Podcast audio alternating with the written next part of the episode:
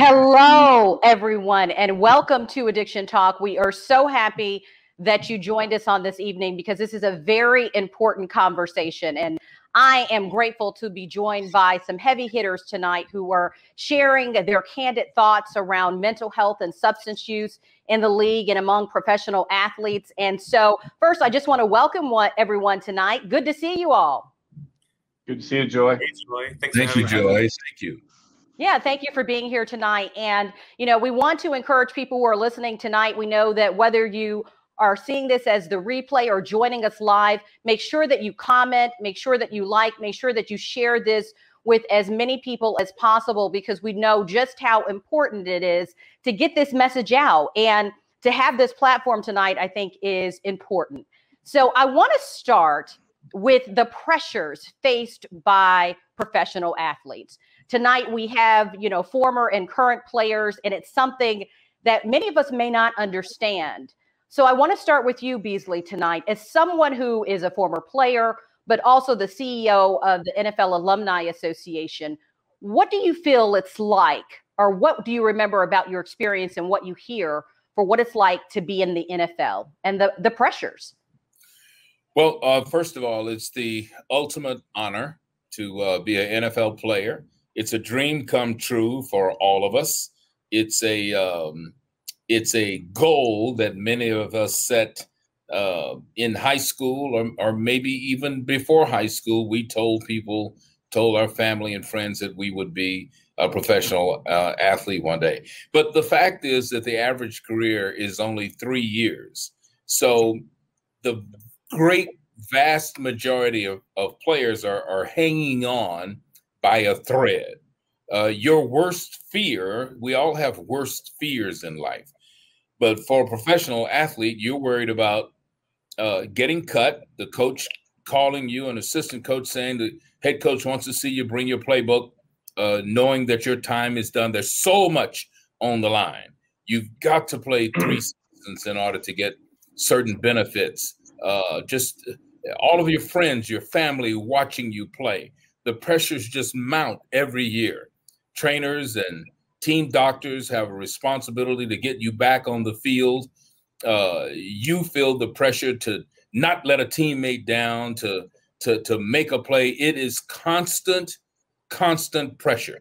There are very few of us who have who get in the league, feel comfortable, have seven or eight years where you know you're going to make the team, and then you realize when you get a little older you, then that pressure starts back again like it did when you were young so it is a constant that players deal with mm-hmm. and Matthew, I wonder for someone who's currently in the NFL at this time as a player for the New England Patriots, what do you find it's like? Um, what are the stressors? I know Beasley um, outlined it very great for us, but what do you find like it is today and what you hear your teammates talking about? You know, I feel as though Beasley hit the nail right on the head. Uh, for a lot of guys, job security is everything. And you look at everyone, obviously, guys are in different situations. Young players usually don't have families. But I think about guys like myself who have families, wives, children, who are depending on, you know, their husband and dad to have a job. And I think that also adds stress and pressure. Am I going to make the team? Am I going to have to move my family? Where are my kids going to go to school? Is my family going to come with me? So uh, the very nature of this business is is a temporary one. Uh, NFL, we always joke, stands for not for long. And I think to Beasley's point, uh, guys are trying to maximize the window that they have, but they understand that change is inevitable. That guys oftentimes get cut, get traded, have to move and change and switch around as far as where their families are located. So all those things factor in and, and they be, become very stressful. It's an, a very overwhelming thing for a lot of guys, especially young players uh, who at the same time are finding out who they are as young men, uh, trying to figure out who they are and where their lives are headed off the football field as they as they try to navigate their careers as well.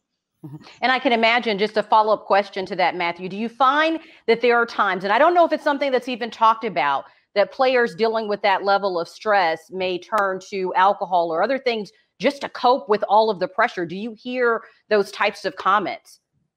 Yeah, absolutely. Uh, I can't tell you how many times I've heard that over the course of my career, whether guys drink almost nightly or, you know, doing recreational drugs uh, to try to just take their mind off the things that are going on and the things that they're faced with.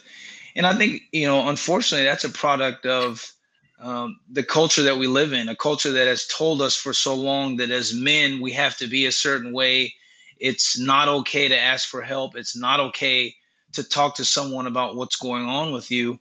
And, you know, I think for so long, we've kind of been stuck in that pattern, but it's nice to see now uh, more athletes bringing awareness to the issues that they that they're facing off the court or off the gridiron and trying to have conversation and dialogue about this because I think that's the only real healthy way to attack some of these issues. Mm-hmm. And I know, yeah, you know, can speak- I jump in on that as sure, well? Go ahead. I know you have a lot to say, with, Derek. Um, you know, I, I t- completely agree with uh, Matt and uh, with what Beasley said earlier. And you, when he's talking about a culture, you're talking about a very alpha dominant, very warriorist, warrior based type of person. It's almost like a mercenary uh, hanging on by a thread. Like no true, no truer statement was ever said. Um, most of the league, about 95% of us, are lucky to be there. And there's a thousand guys that could take our place. Well, you got the 10% of guys that are God touched. They're just they're just better than the rest of the world and they're good to go. But uh, you know, a guy like myself, I was in the right place at the right time, made a right catch in front of the right coach, and got into the league. There was a thousand other guys on planet Earth that could do my job at the same level. I was lucky to be there. And and going back to what Matt was talking about, from the days we started football at Pop Warner Pee Wee High School, it is very machismo, very tough guy mentality. Any weakness is going to be used against you not only by the other team, but by your own players who are behind you. You're a starter trying to take your job. Any weakness may get a play taken away from you. You may not get the ball. You may not be in at a crucial situation. So you we learn this culture um, early on, like grade school, high school. Then we get through college. By the time you get to the NFL, you don't learn a new culture. You live in the culture that you that you've come up in. Is hey man, you're a tough guy, and you may have broken bones. Well, we all got broken bones. You may have concussions and headaches. We all got concussions and headaches. I'm not going to talk about it because I don't want my team to know I got issues. I don't want my coaches, and I sure as heck don't want the trainers to know about it because there's other guys knocking at the door trying to take my spot right now. Like it's not a job security. So it, well, it's a mentality that, that we grow up with. Well, you know, Derek, just kind of um, touching on that because I think your personal story when you were, you know, playing for the Detroit Lions shows just the level of pressure I understand that you played with a broken neck. Yeah. So tell me uh, about that. Again, lucky to be there. And uh, Beasley and, and the other guys on this call will understand that, um, you know, I made the team as a third string tight end, uh, special teams guy, you know, barely used. Well, as my fortune would have it, the two guys in front of me both went down with with season ending injuries, and I was thrust into the spotlight. And it was dream come true and uh, I got the opportunity to to live at that level where I'm playing. I'm I'm, I'm getting in the game. I'm making a con you know you know legitimate contributions, and running down on a singular kickoff. I put my head into somebody. He went one way. My body went one my one way. My head went the other, and uh, you know the last thing I was going to do is go report the fact that I was injured because a guy at my level, a lucky to be there type of guy, like, damn, I'd have been gone, like immediately gone, paycheck cut off, job over, you know, a life's worth of work and goals taken away. So, you know, the, the pain wasn't going to stop me there. Right. So, so yeah, I ended up playing four games with it, went home. And uh, when I came back in the off season, they noticed that my right arm was 19 inches and my left arm was 12. They said, what's wrong with you? I was like, I don't know. And, you know, went on to go find surgery. They found a bunch of bone fragments. I crushed a bunch of vertebrae and you know, messed up my spinal cord. You know, I'm healed now, you know, by the grace of God and by the providers that worked on me. But um, yeah, like I hit it. And, and, and I'll be honest with you, I'd do it again. Wow. You know, when you think about that, that's pretty deep to think that you played for four games with a broken neck, knowing that you just didn't want to lose that position, that you had fought, you know, fought so hard. You said you're lucky to be in this position to be able to do that. And to know just that level of pressure just shows what the athletes are under. So, Patrick, when you hear that, um, does that bring you back to the days of you playing and what the athletes dealt with during your seasons? Absolutely. I just want to give uh, some examples, right? People who are listening right now, watching us. I give you an example of um, in my off day, that's Tuesdays for the Jaguars. I came and got my lift in. They bring in 10 offensive linemen to replace me. Every Tuesday, they bring 10 free agents in to, to, to make me more expendable. Okay? Then you have 60 snaps on average in NFL game. If you screw up on three snaps, that gives you a 95% grading. Uh, in the normal world, that's an A plus. In football, you get cut. A 95% rate is not good enough for you to stay on the team. If Peyton Manning gets sacked three times or Tom Brady gets hit, those guys make 20 to 30 million a year. And if you screw up three times out of 60 snaps, you will get benched or cut or else. So you never surrender, you never show any pain or weakness. And I can just go along with all the gentlemen on the call. I mean, you never show any weakness. You don't report injuries, period. Wow, that's really deep. And you know, when I think about it, it probably leads a lot of athletes to self medicate, right? To self deal with this. And Matthew, have you seen that where people will self medicate? Or try to find a way to deal with this instead of saying, oh my gosh, I'm struggling just because of all the pressure? I have. And it's really sad. Um, I mean, you can see guys start out down a path and then they kind of get off track and their career careers spiral out of control and they have issues that they carry with them for years beyond the game.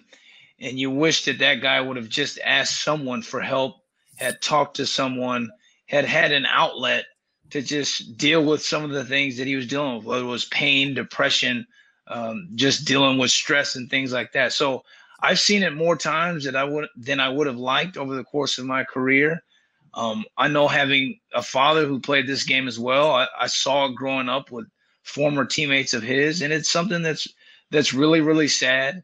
Um, but it, it's it's become a part of our culture, unfortunately, and I think you know it's up to to the people that um, support this game and build this game to try to find a way to reverse that trend. We've got to try to find a way to change our culture for the better.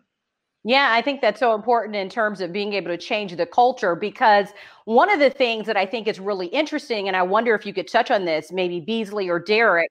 Um, not only are you dealing with the mental stress, the emotional stress, trying to hide your weakness, trying to stay in the game, but then you have easy access to alcohol and drugs.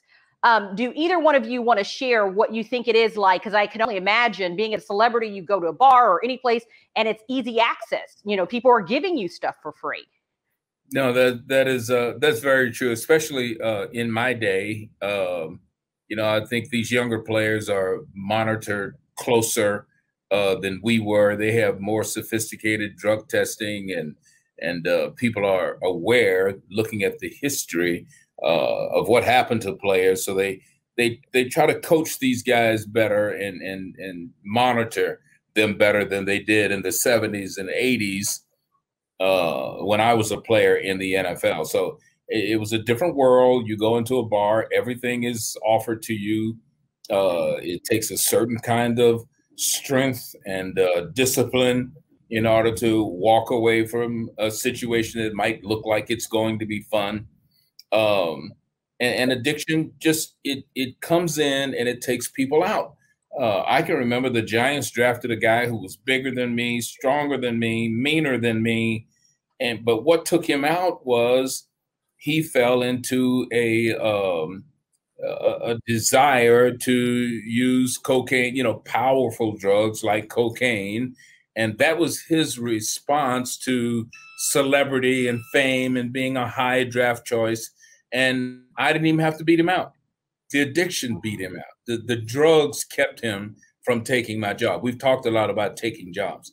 And then from a mental standpoint, Joy, uh, you mentioned mentality. We have to fight. I'll speak for myself because these the, these the other three guys I'm looking at right now. They are warriors, and I know how I used to think when I was where they are when I was their age, and um, we we I had to fight me too. You know, it's it's the pressure, the the fear of breaking your neck like Derek had to go through. You know, there are fears that are present in the NFL. So we're fighting ourselves as well. And that is a pressure that leads to things that are abnormal. Mm-hmm. I can imagine. And Derek, just from your experience, um, what do you think in terms of the access that you experienced um, in terms of Joy, drugs? I know we talk about alcohol, but even drugs. Yeah, here, here's the deal: is um, you know you're in the cool kids club if you're playing in the NFL, and everybody wants to get to you. They want to get an autograph. They want to get a picture. And um, how do they stand out different from the crowd as they try and bring you a present, right? Like um, they knew, like when I went to University of Iowa, is a is a big college football town um, if there was a bar that said, "Hey, football players drink and eat for free," we're all going to go there. And guess what? So was 2,000 other people. They're going to load up that bar. So, you know, you don't know it at the time, but but you're you going places and being present is sometimes manipulated, and they utilize you know those substances or whatever to kind of draw you in because they're going to gain from it. And I don't think that they're thinking of harmful intentions when they do it. But I mean, I mean, everybody on this call can talk about, and we won't out people, but I've seen tickets traded for pills coming out of hospitals. You know, like um, when you're in the NFL, like I can't remember taking my wallet out and paying for drinks. You know, going out to a bar, going to dinner or whatever. And you know, it's it, it's it's constant, unlimited, unadulterated access to pretty much anything you want on planet Earth. Mm-hmm. Patrick, do you, does that sound familiar to you, just in in terms of what you experienced? Well, absolutely. It's like a misguided attempt to show you respect by showing you, hey, what do you need? What girl do you like? What drug do you prefer? What do you need right now to make the pain go away tonight? And they try to respect you, suck you in, and live off your celebrity a little bit, right? But it's a very dangerous place because you're in pain. And yeah, like Beasley was saying, it would be fun to meet this nice lady, to take this substance, right? But it would be the end of our career too. So it's a very fine line we're always um, walking. Mm-hmm. Now, you know, as we kind of touch on this a little bit further, do any of you, did you experience, and I know Beasley shared a very personal story of someone he knew that was taken out because of this. Does anybody else on the panel know any personal stories of someone else they know or a player, not that we have to name them by name, but something else that they experienced that they wanted to share with someone else in the NFL who was impacted?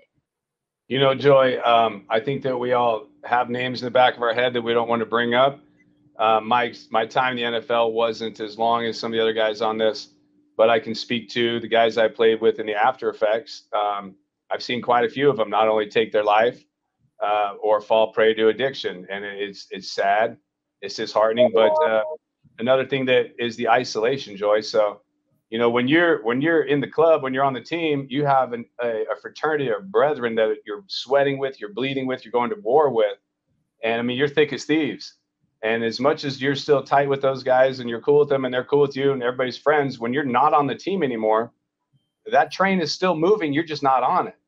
And the the crew that you spent your life building and the culture that you're used to to being around evaporates in what what you know Mr. Beasley spoke to.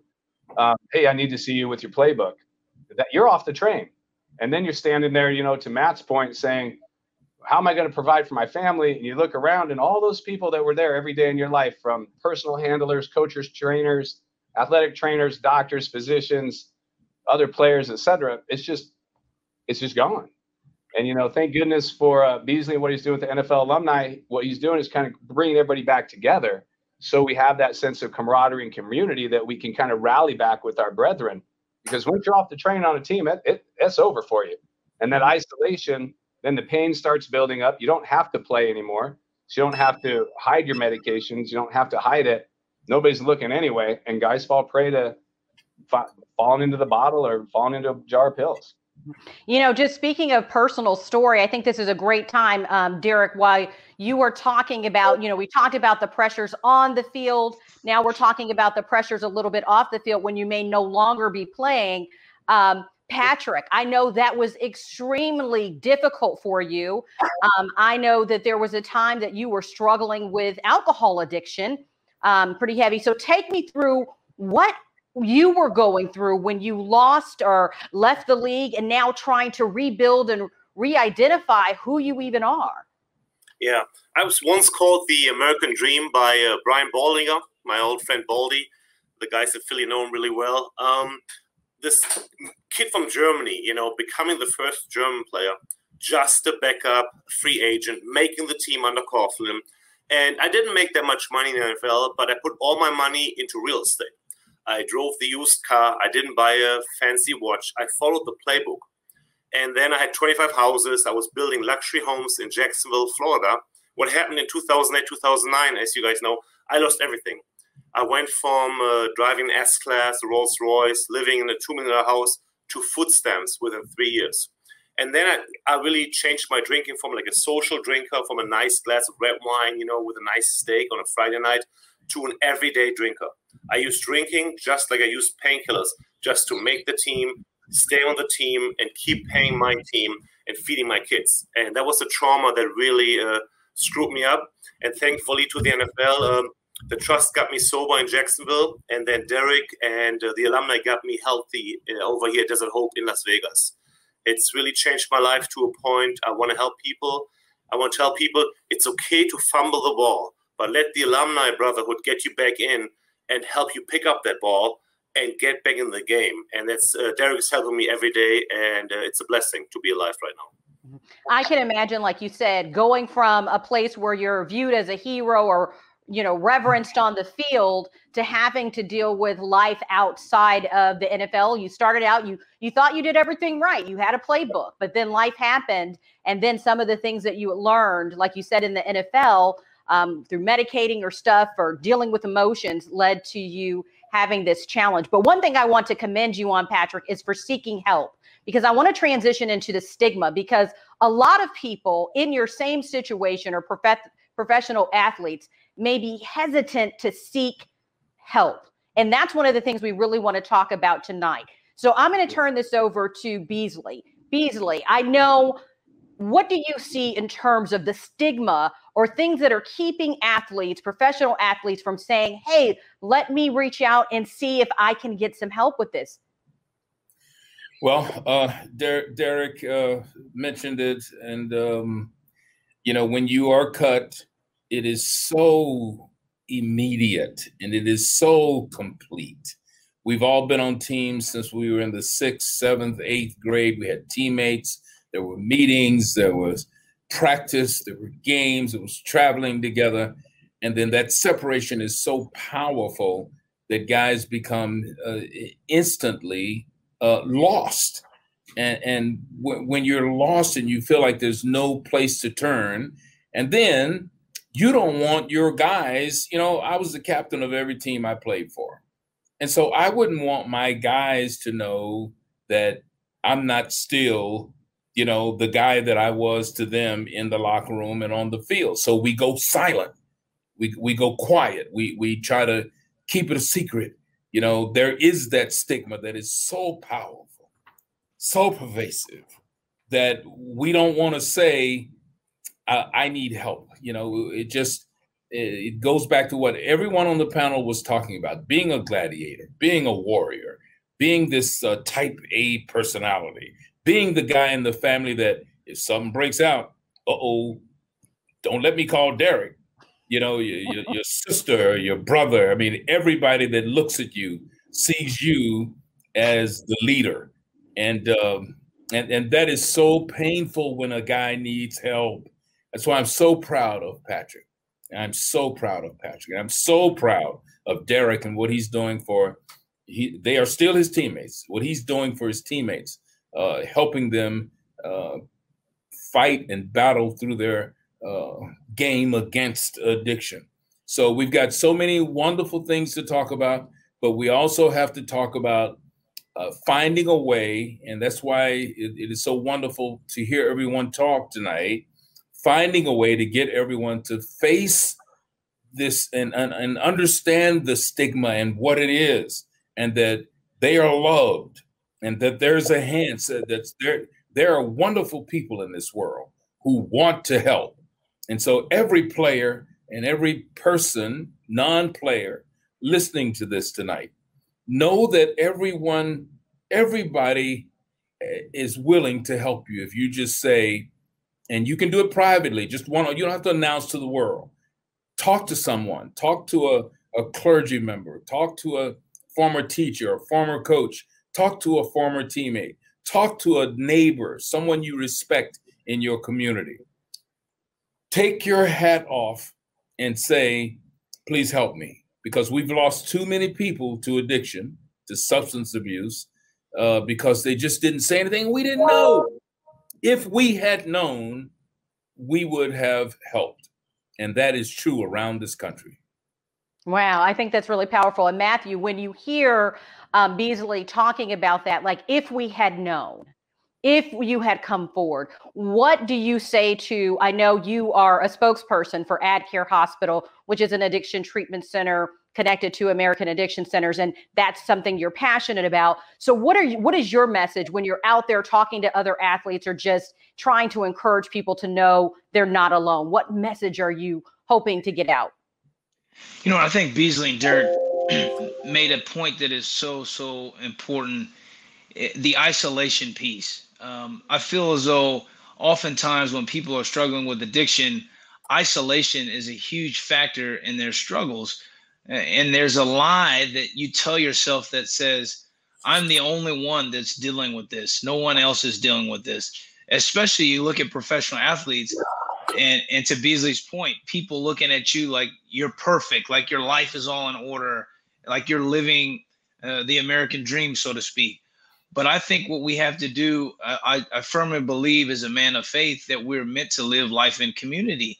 And community is so important and plays a vital role in combating this. Uh, to me, the first thing we have to do is get ourselves out of isolation.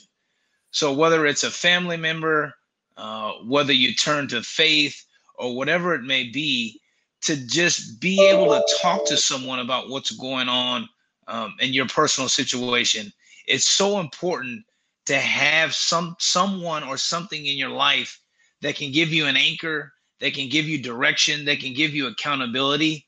And, and I think that if we can encourage more folks to do that, that's the first step to getting yourself back on track. So to me, when I hear that, and I always tell my teammates now, start thinking ahead, right? I think a lot of this can be headed off at the pass by how we talk to athletes while they're still playing you know your identity is so tied up in who you are as a player um, and you're so focused hyper focused on accomplishing your goals on the field but i think we need men and women to start thinking about who they are and what their value is beyond the game. Because when the game is going to be taken away from all of us at some point. And if you have a, a solid foundation if you have footing if you have an anchor so to speak that's going to allow you to kind of stand on your own two feet once the game is over. That's going to give you some purpose beyond the game and hopefully provide community for you outside of the game of football. But that isolation thing is really something that we have to try to stay away from at all costs. Mm-hmm. And uh, Matthew, just to piggyback on that, have you seen have you seen there be any fears or other things that players may have experienced? I know with you being a, probably a safe place, them knowing that you're connected to some extent as a spokesperson for a treatment facility. Have players or people come to you asking for help? Have you noticed that more people are reaching out? Yeah, you know, I have. Um, and, and I've always tried to make it a point of seeking guys out. I think now as an older guy on the team, it's important for me to take time and and just check in on how the men are doing.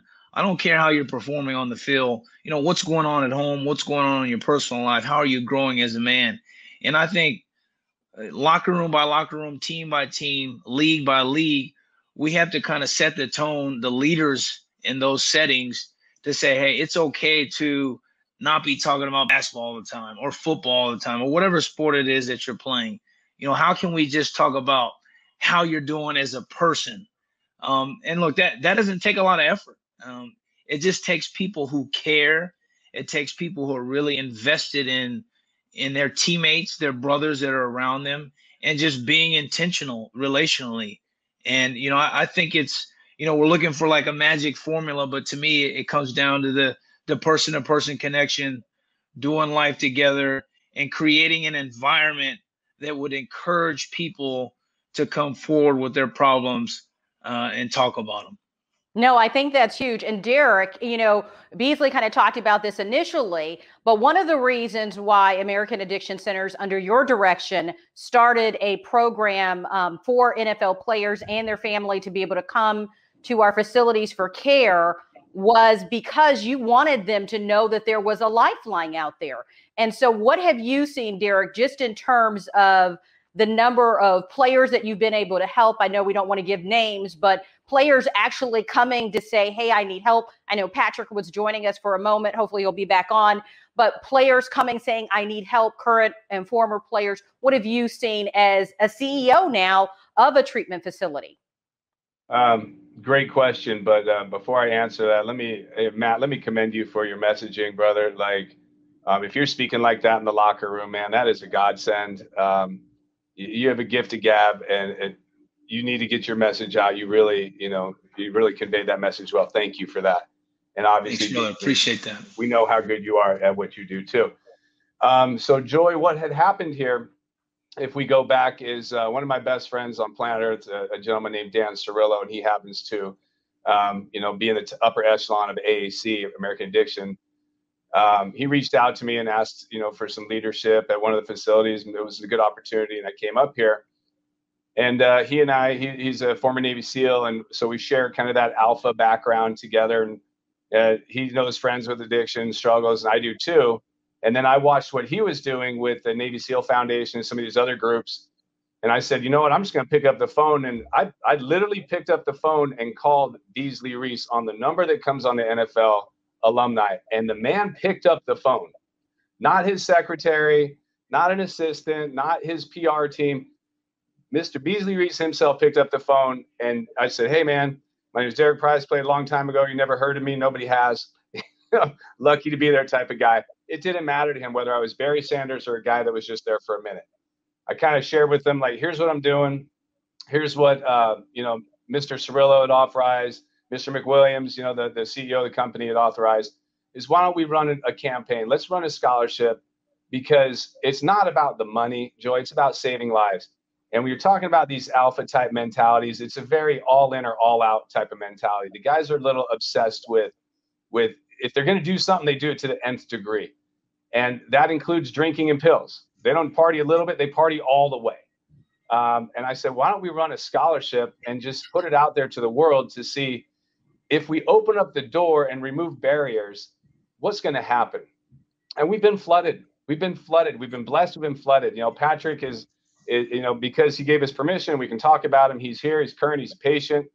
Um, he's living his best life right now. And and I could point to a dozen other guys that have done the same thing. And um, but they all come in, you know, hat in hand. Spirit is broken. They've surrendered. I mean, by the time you decide, I'm going to publicly seek help you know, to what Matt talked about and what Beasley spoke about. Remember, these are guys that that they have their jerseys on kids' walls. They've signed autographs. They're on video games. Like they've been portrayed as a hero their whole life, and people look up to them and they'll they'll pay money to stand in line to get autographs. And they're known as Super Bowl champions, as Pro Bowlers, as as the the, the clutch player. And then all of a sudden, they don't want to come out and say, "Oh, and by the way, I'm an alcoholic. Oh, by the way, I have an opioid problem." So they they isolate even more, which feeds into the problem of more and more and more drug abuse. You know, so you know, I'm glad that you know I work for such a, a company built on generosity and truly has a singular ethos of saving lives. At the end of the day, it doesn't matter technique, technical. We're here to save lives. Period. End of story. And it, it really became true to me when you know, Andrew McWilliams and Dan Cirillo came together along with Stephen Everett, and some of the other people at the upper echelon, and said, "Hey, listen, um, it's not about the money. These guys could afford it, but it's about giving them a safe place that they can come to." And I didn't have the microphone to do that. And you know, thank goodness when I, I reached out to Beasley, he picked up the phone, and I mean, within five minutes, he's like, "I'm on board. What do you want?" Wow. I said, "Whoa, uh, can we just get the message out?" Bam, next month newsletter. Bam, it was out and since that point in time, it's been a steady feed of guys coming in. And so Beasley we, we literally saved lives. But I'm, Beasley, I'm gonna give the credit to you, brother. Like you didn't answer the phone, you didn't say go. We're not here today doing this. Well, Beasley, you know, I think that's so powerful. You taking that moment when Derek called, that just first of all shows your leadership um, in terms of the organization and being willing to do what is necessary to help these former players. So, what made you say yes? Joy, Joy, I'm scared. That that's what made me say yes. Um, this is a tough one for me, but this is the way my heart. This is the way my heart feels. My biggest fear I've been the CEO going on three years now. My biggest fear is that somebody calls here and we don't answer the phone. There's no one here to pick up the phone. That's my that is my nightmare now. So when Derek called, it was a call from directed from above, and uh, that that's why I'm so I'm so proud of him. So thankful for Matthew. So thankful for Patrick. Uh, Joy, I'm so thankful for you for hosting hosting this, and I challenge everybody out there. I, I I, I humbly offer you an assignment. Do what Matthew said. Ask your friend, how's she doing? How's he doing? This, this is so powerful for me tonight. And I just want you guys to understand that I was lucky to pick up that phone and have this man help so many people. And there, there are people and there are companies out there like that who will help. So that that's all I'll say on that. I just want you to know that uh, I, I'm thankful to, to Derek for calling us and for helping so many guys. Yes, and as we wrap up tonight, you know, I think about Patrick, who was on with us earlier. You know, he ended up going there, and now he's in recovery um, from alcohol, and what that means just to his life, and him wanting to spread the message. You know, around the world. He told me, he said, once I get out of treatment, I'm going on a, a, rampage all around the country just to share my story. And I think that's the powerful thing um, that we have the opportunity to do tonight. So, as we wrap up tonight, I wanted to give everyone, and actually, I think Patrick may be back to join us. So, Patrick, we lost you for a minute, and I'm so glad that you were able to come back tonight because we've been talking about the impact of um, having access to care, uh, breaking free from the stigma and seeking help. How has recovery impacted your life? Absolutely. I apologize. My laptop quit on me. The battery was dead, so we had to run Audible. You know, we had to change a new. That's okay. You made it back. We're so happy.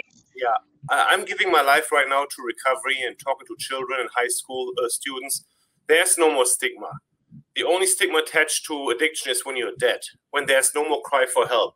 Right now, don't be the person alone in your room with a bottle in one hand and a gun in the other hand. Reach out, call out to somebody. Could be a mental health counselor, could be the alumni, could be the NFLPA. Uh, I work with uh, Brandon Marshall's wife to be become mental health first aid certified.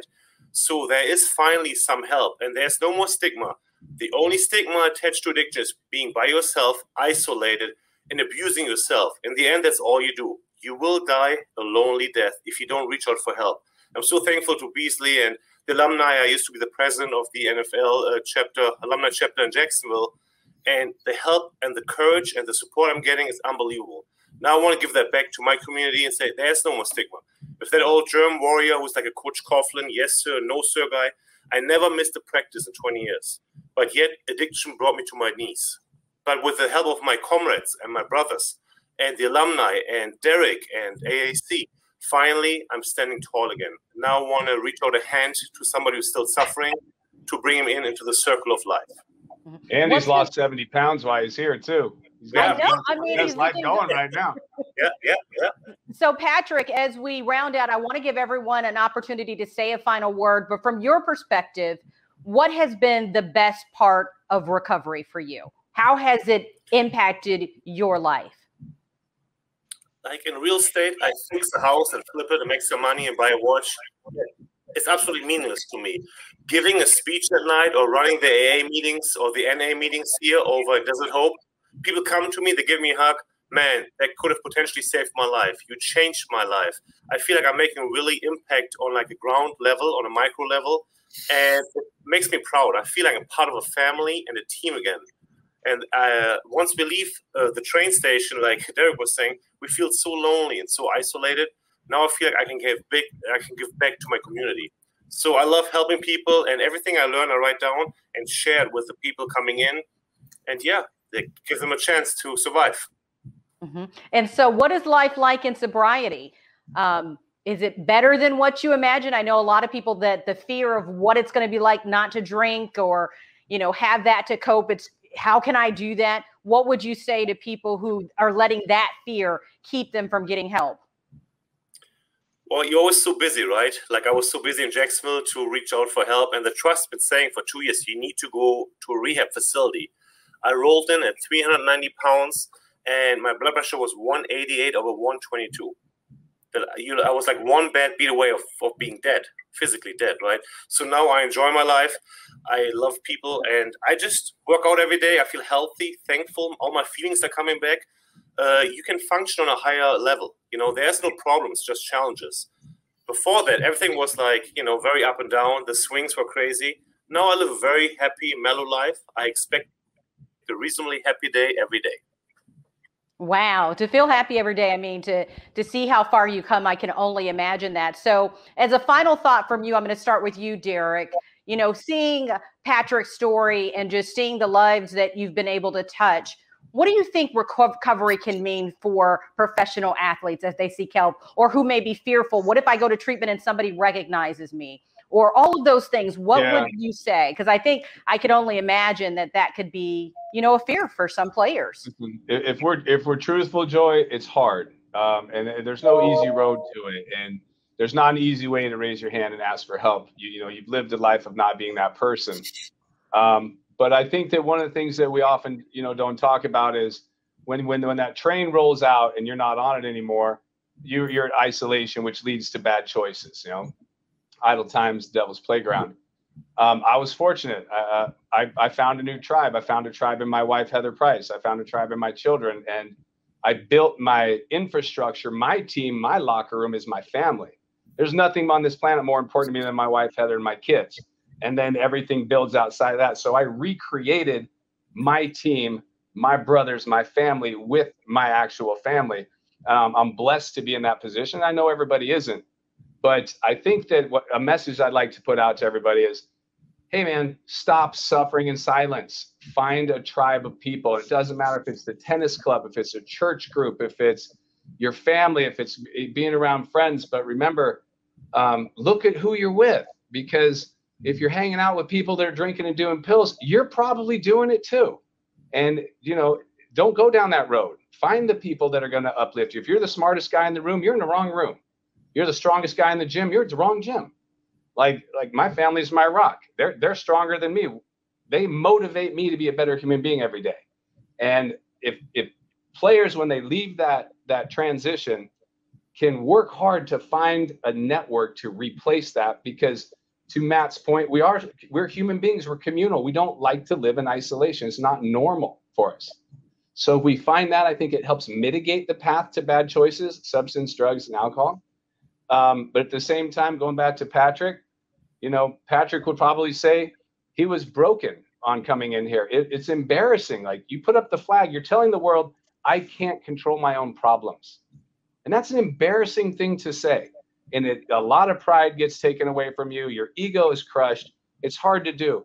However, once you become a, a member in the recovery community and you be, get sober, you feel so elated and so excited that that monetary that moment of pain is so overshadowed by the glow of your pride and exuberance of where you're at. Like, listen, Joy, don't tell my boss, but I can't get any work done around here because I can't keep Patrick out of my office. All he wants to do is come in and tell me on a day to day basis, let's save lives. Let's do this. Let's start a charity. I'm going to drive around the country. But if Patrick didn't pick up the phone and call Beasley, if Patrick didn't make a choice, the hardest choice he probably ever had to make, I'm going to go ahead and say that on the trajectory, tra- trajectory he was at, he'd probably be dead right now. And it's life and death. Like we talk about mm-hmm. drinking as if like it's a social thing that maybe goes too far. No, I live in this world. I can count the obituaries per month on five of our hands around here. It is heartbreaking. This is a life or death situation. If you struggle with drugs and alcohol, you are going to lead down the path of potentially dying early. Nobody on your team wants that. Surround yourself by as many people that love you. If you don't have somebody out there, reach out to Beasley if you're an NFL guy. He will put you with a family like I I you know I've been a member of NFL alumni for a long time, but it was about that three years ago, Mark. All of a sudden they started having a real big presence. And you're like, ah, maybe it's just emails. I picked up the phone, the man answered. I'm telling players out there, this is real. You got active players, you got Matt over here. Matt's a big time player. Everybody knows his name. He's taking his time because he wants to talk to his brothers right now. Patrick's coming public right now. People have his jerseys. People people signed his his cards, or he signed cards for people. He's out here saying like, "Hey, I'm a I'm an alcoholic in recovery." Why? Because we want to save lives, and that's the game now. That's the game. That's the game I play. Okay. Well, I think that was a mouthful, and I'm going to go to Beasley now, and then we're going to end with you, Matthew. Um, but Beasley, if there was any final words that you could say tonight, or if anything that touched you that you would want to leave with, you know, up and coming athletes, people who are currently in the field, if there's something you wish somebody had said to you during your time, well, just um, you know, just remember who you are. Uh, you know, Patrick got lost, he found himself. Remember who you are. I don't care if male, female, remember who you are, who you identified with when you were at your best, when you were happiest, when you were the best you. You can get back there. The NFL teams are doing a better job of, you know, having alumni gatherings and and letting guys be a part in a small way that was terrible. This is so important that everybody on this call is branded. Joy, I can rob all of them. Mm. I know their codes. All I got to do is look up their football number. And I got part of their email password. I got, I, I got their bank. I got their. Uh, I can go and open their safe because it means so much to us.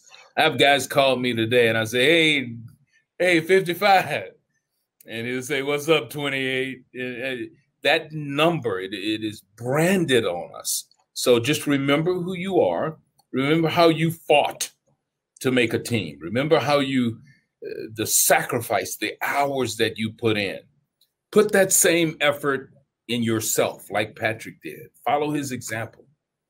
Follow his example. He he showed he shows everybody how to turn it around and how to repurpose and how to find yourself and go out and, and help others. So once again, I say to everybody out there, talk to the people in your life and don't just not on a not superficially look them in the eye put your hands on their shoulders and say how, how are you today and, and what can i do what can i do for you and I, I appreciate everybody on this call and I appreciate your joy. Thank you so much for doing this. Yeah, that was I mean that would you just said so much that I mean it was just very heartfelt and I could feel, you know, your love for the other players out there and just thank you for sharing the, those words and Matthew, I want to end with you.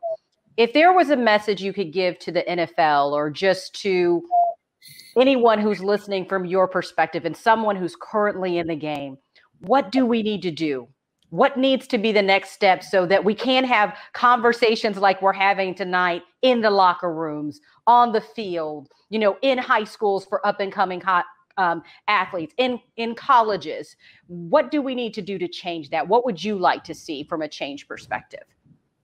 Well first of all I'd, I'd like to say everything that these gentlemen said tonight is just absolute pearls of wisdom and i appreciate them sharing their perspectives with us all, uh, I certainly have learned a lot. And I think, Patrick, you, you know, your life, um, the ups and downs and where you are now probably says more than I could ever say. I mean, you are a living testimony to what it means to, you know, get knocked down, uh, have the courage to step forward and ask for help, and then get back up on your feet again. It can be done. And I hope that people watching this or that may watch it in the future will see your life and find hope. It's okay to ask for help. And yes, you can overcome uh, the situations that you're in. You know, my hope has always uh, been that the NFL in particular would start to see uh, players as more than just um, helmets and, and pads and a number. Um, they're men who play this game that hurt in a real way that struggle in real, real ways and that have problems. And I've always felt as though we needed to do more to invest in our men as people. Now, maybe that's not the responsibility of the NFL. I understand that this is big business. There's no question about that. but maybe that's our players union. Maybe that's our alumni. You know, whatever that may be, I think that we need to do more to cultivate community. We need to be more intentional about developing our young men off the football field so that when they leave the game, they have a sense of purpose and identity, like you heard Beasley talk about. I think for me, that's the number one issue. When I see guys leave the game, they're lost. They don't know who they are. Uh, they don't have a strong sense of self, and their identity has been taken from them. But we need to tell our men and affirm with them that they're more than football players. They're more than a number. They're more than helmets. They're more than shoulder pads. They have a unique story that's one of one that only they can live. And that's a gift, that's a blessing from God. And I hope that they see it as such. So, whatever we need to do, and it's probably going to have to be from within, we need to continue to have that dialogue. We need to continue to invest in the people that are involved in this business. And we can take that model and hopefully take it, you know, outside of football into the culture, into our communities. And I think there's when you'll really see real change.